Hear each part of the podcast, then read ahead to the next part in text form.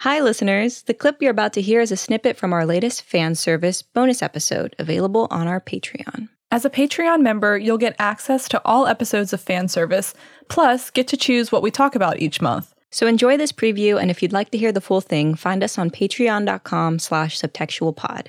All right, we hope you'll enjoy this preview of fan service.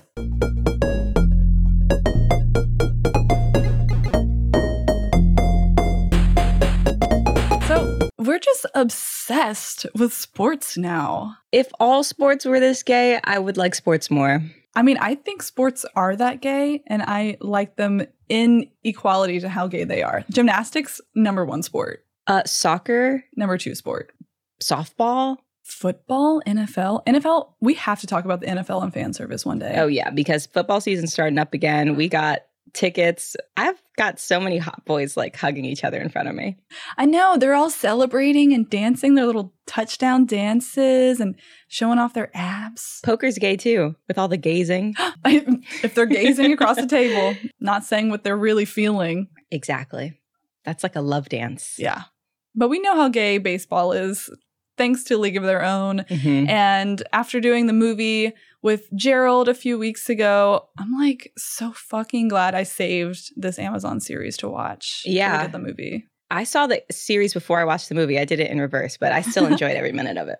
Oh yeah, that's true. You did like the opposite. Mhm. So like with the movie and comparing it to the TV show, like I mean, it's like apples to oranges, but were there any things for you personally that you thought were improved or that you missed in the adaptation? No, I think they did a really good job. All the things that worked well for the movie, they extrapolated on in the series, and the things that didn't do well, they kind of didn't focus too much on in the series. Like the Dugan character, who is in this one, um, who's the guy who's Nick Offerman. Yeah, yeah, Nick Offerman. They let him kind of go the first episode. He kind of doesn't keep popping back in. Yeah. Um, it's like they knew we had to have a man at some point on the team to coach in order to like fulfill the historical accuracy. yeah, But then they're like, just get rid of him. Mhm. Two episodes in, just bye. Yeah, it's like I, Abbi Jacobson apparently is like a humongous fan and knows like everything about the movie, and you could really tell in the way the series is produced. Yeah. You, did you miss anything from the the movie and the series?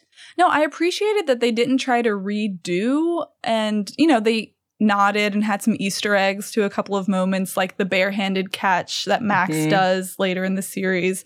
You know, those are like little nods to what the movie did, but I think the best way to do an adaptation or a second part of an already created universe is to expand the universe. Mm-hmm. And I think they did that. Like they filled in the gaps that we didn't get to have with the movie by making everyone gay.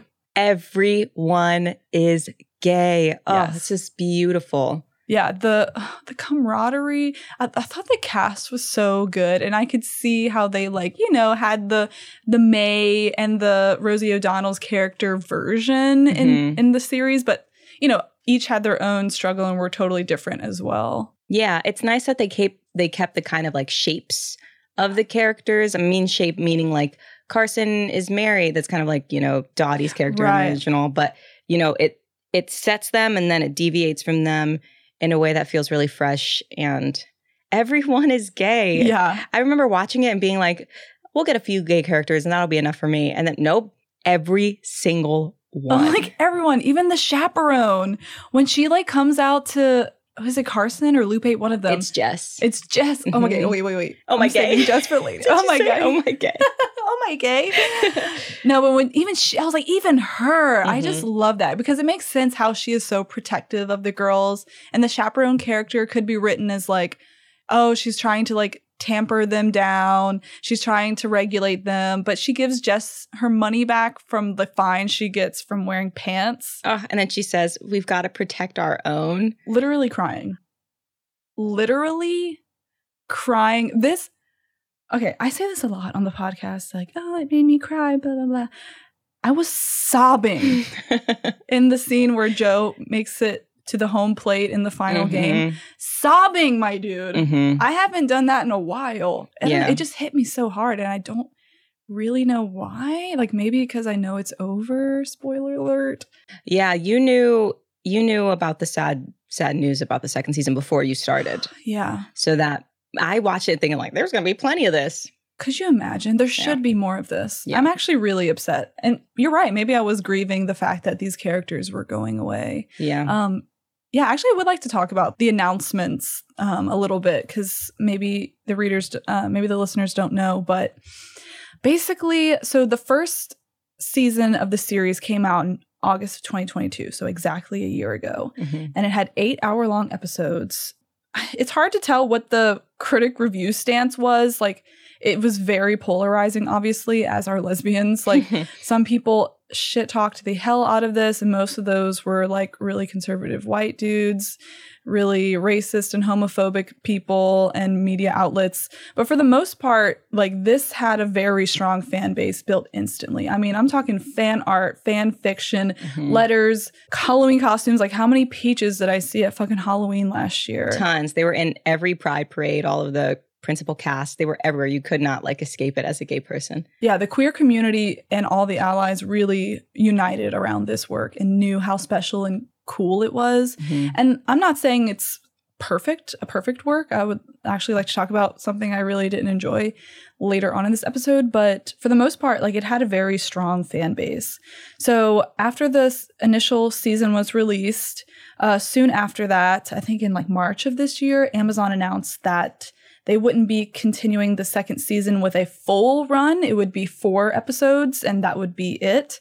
Um, and there was a really big online campaign called hashtag more than four of Mhm. people, viewers rallying behind that and basically fighting back and being like, no, we deserve more. We want more. We actually like this, um, which I think is really beautiful and doesn't happen with many shows. I've actually never heard of that happening before, like an audience being like demanding of more episodes. Yeah, it definitely speaks to the level of like how underserved the queer community is. It's like we all like this. The show has very high ratings. People are subscribing to this service just for the show. yes. What more can we do to show you that it's profitable? 100%.